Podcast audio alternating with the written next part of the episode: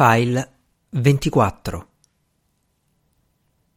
I pensatori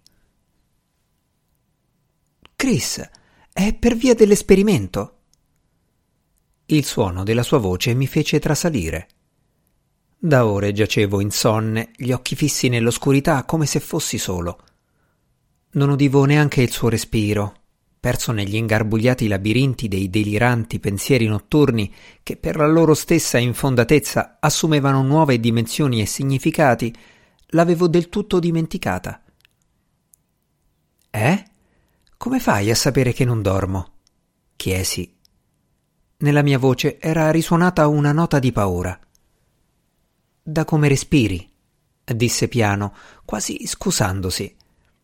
Non volevo disturbarti se non puoi rispondermi, non dire niente. E perché non dovrei? Sì, ha indovinato.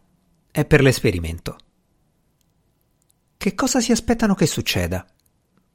Non lo sanno neanche loro. Qualcosa. una cosa qualunque.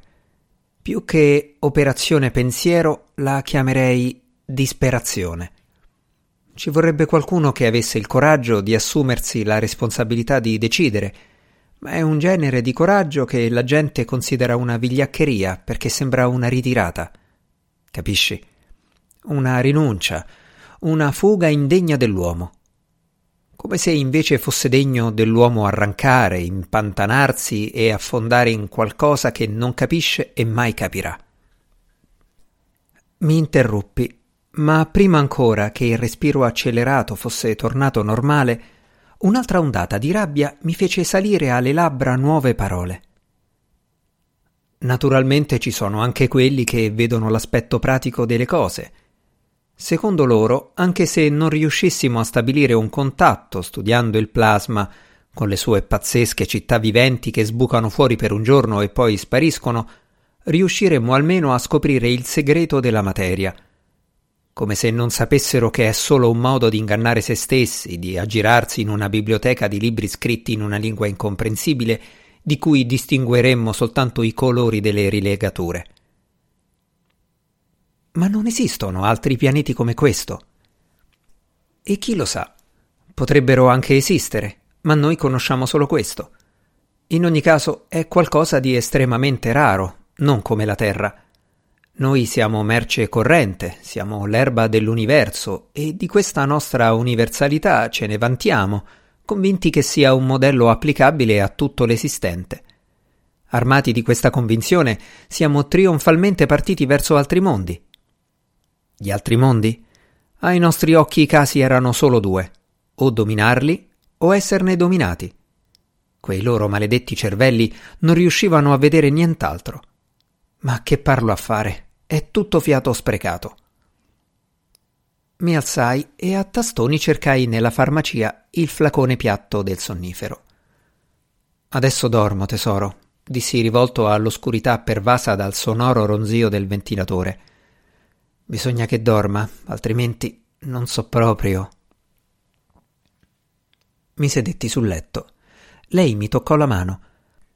La presi tra le braccia alla cieca e me la tenni contro finché il sonno non sciolse la forza della stretta. La mattina, svegliandomi fresco e riposato, l'esperimento mi parve una sciocchezza. Non capivo come avessi potuto attribuirgli tanta importanza. Anche il fatto di dover portare con me Arei nel laboratorio non mi sembrava un problema. Per quanti sforzi facesse, dopo qualche minuto della mia assenza non riusciva a resistere per cui rinunciai a chiederle di dominarsi. Si era perfino detta disposta a lasciarsi chiudere da qualche parte e le dissi semplicemente di portarsi un libro da leggere. Più che l'intervento in sé mi interessava soprattutto ciò che avrei trovato nel laboratorio. La grande stanza bianco-azzurra non presentava niente di particolare, a parte numerosi vuoti negli scaffali con le storte e le provette, alcune vetrine rotte e il pannello di una di esse incrinato a raggiera, quasi che lì si fosse svolta una lotta, le cui tracce fossero state frettolosamente, ma abbastanza accuratamente cancellate. Snout, affaccendato intorno all'apparecchio, si comportò con la massima correttezza, reagendo alla comparsa di Arei come a un fatto normale e salutandola a distanza con un lieve inchino. Mi stava inumidendo di liquido fisiologico le tempie e la fronte quando apparve Sartorius. Sopra il nero grembiule antiradiazioni indossava un camice bianco che gli arrivava alle caviglie mi salutò con aria asciutta e decisa come se fossimo due colleghi di un grande istituto terrestre che si fossero lasciati il giorno prima. Solo ora notai che il suo sguardo inespressivo era dovuto alle lenti a contatto con cui aveva sostituito gli occhiali scuri. Le braccia incrociate sul petto, osservò Snout avvolgere una benda intorno agli elettrodi sulla mia testa fino a formare una specie di calotta bianca. A più riprese percorse con gli occhi la stanza senza mostrare di vedere Arei che, rannicchiata e infelice, sedeva su uno sgabello appoggiato alla parete, fingendo di leggere un libro. Quando Snout si scostò dalla mia poltrona, girai la testa appesantita dai dischi metallici e dai cavi per vederlo mentre li collegava all'apparecchio. Ma Sartorius, sollevando inaspettatamente la mano, disse con aria solenne Dottor Kelvin, le chiedo un attimo di attenzione e di concentrazione. Non intendo imporle niente, perché sarebbe contrario allo scopo. Tuttavia bisogna che lei smetta di pensare a se stesso, a me, al collega Snout e a qualunque altra persona, in modo da eliminare l'intrusione casuale di personalità a lei note e concentrarsi sulla questione che ci riguarda. La Terra e Solaris. Le generazioni di scienziati, considerate nel loro insieme, anche se i singoli individui hanno un inizio e una fine. La nostra perseveranza nel cercare di stabilire un contatto intellettuale, il lungo cammino storico percorso dall'umanità, la certezza di proseguirlo in futuro, la determinazione ad affrontare ogni sacrificio e difficoltà, a dedicare tutti i nostri sentimenti personali a questa missione. Ecco gli argomenti che in questo momento dovrebbero pervadere la sua coscienza. È vero che l'associazione di idee non dipende interamente dalla nostra volontà, ma il fatto stesso che lei si trovi qui garantisce l'autenticità della successione che le ho presentato. Se le sembrerà di non aver svolto in modo corretto il suo compito, lo dica pure e il collega Snout ripeterà la registrazione. Il tempo non ci manca pronunciò le ultime parole con un pallido e stentato sorriso che non dissipò l'ostinata fissità dei suoi occhi. Cercavo di sottrarmi alla pomposità di quella serie di frasi fatte, enunciate con la massima serietà, quando, per fortuna, Snout ruppe il silenzio che si prolungava. Allora, Chris, posso andare? Chiese, il gomito poggiato sull'alta console dell'apparecchio per l'encefalogramma in una posa trascurata e insieme confidenziale, come se si sostenesse a una sedia. Gli fui grato di avermi chiamato per nome. Vai pure, risposi abbassando le palpebre. Il timore che mi aveva svuotato la mente quando Snout aveva finito di fissare gli elettrodi e aveva appoggiato le dita sull'interruttore svanì di colpo. Attraverso le ciglia socchiuse intravidi il bagliore rosso delle luci di controllo sul quadro nero dell'apparecchio. Lo sgradevole senso di freddo e di umidità trasmesso dagli elettrodi che mi cingevano la testa come una gelida corona di monete andava sparendo. Ero una grigia arena senza luce. Ero un vuoto circondato da ogni parte da una folla disposta ad anfiteatro intorno a un silenzio, il mio, dal quale emanava un sarcastico disprezzo per Sartorius e la missione. L'attenzione degli spettatori dentro di me, desiderosi di assistere a un happening improvvisato, diminuì. Arei, provai a pensare con un'inquietudine prossima alla nausea, pronto a fare subito marcia indietro. Ma la mia vigile e cieca platea non protestò.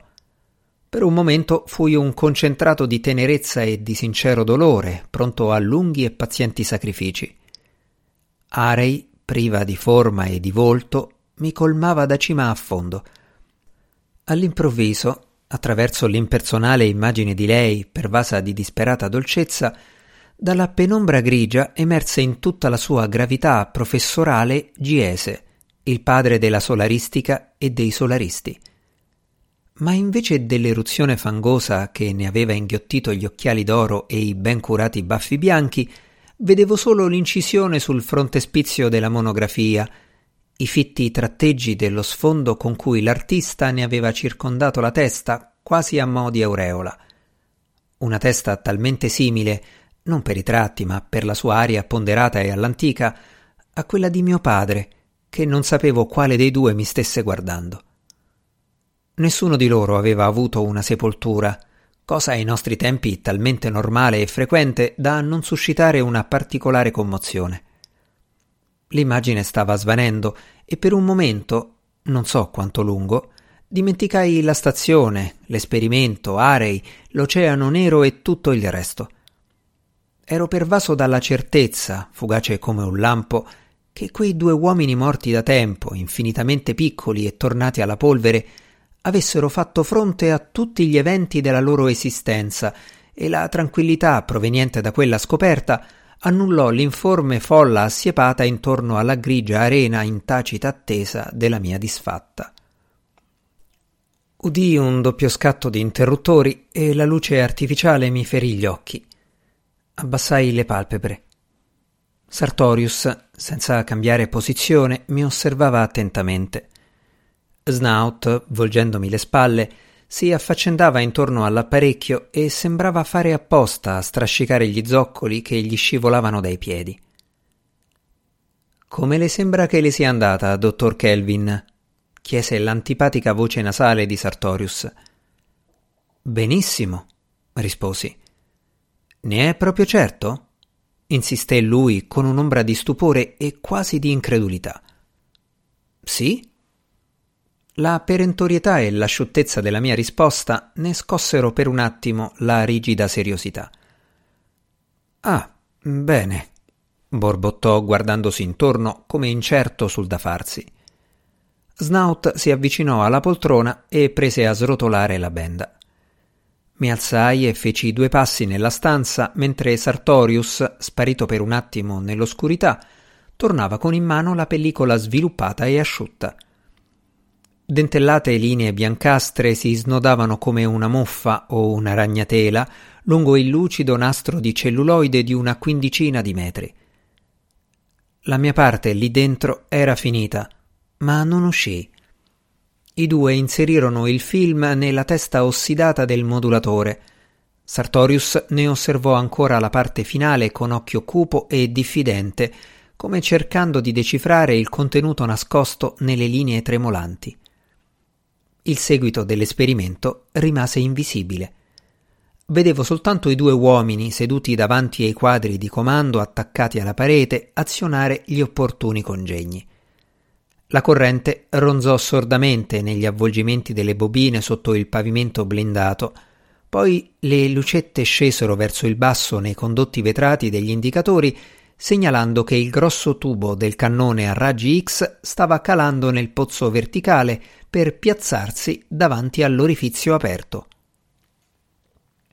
A un certo punto le luci si immobilizzarono a livello più basso e Snout cominciò ad aumentare la tensione finché le lancette, o meglio i trattini bianchi che le sostituivano, eseguirono oscillando un mezzo giro a destra.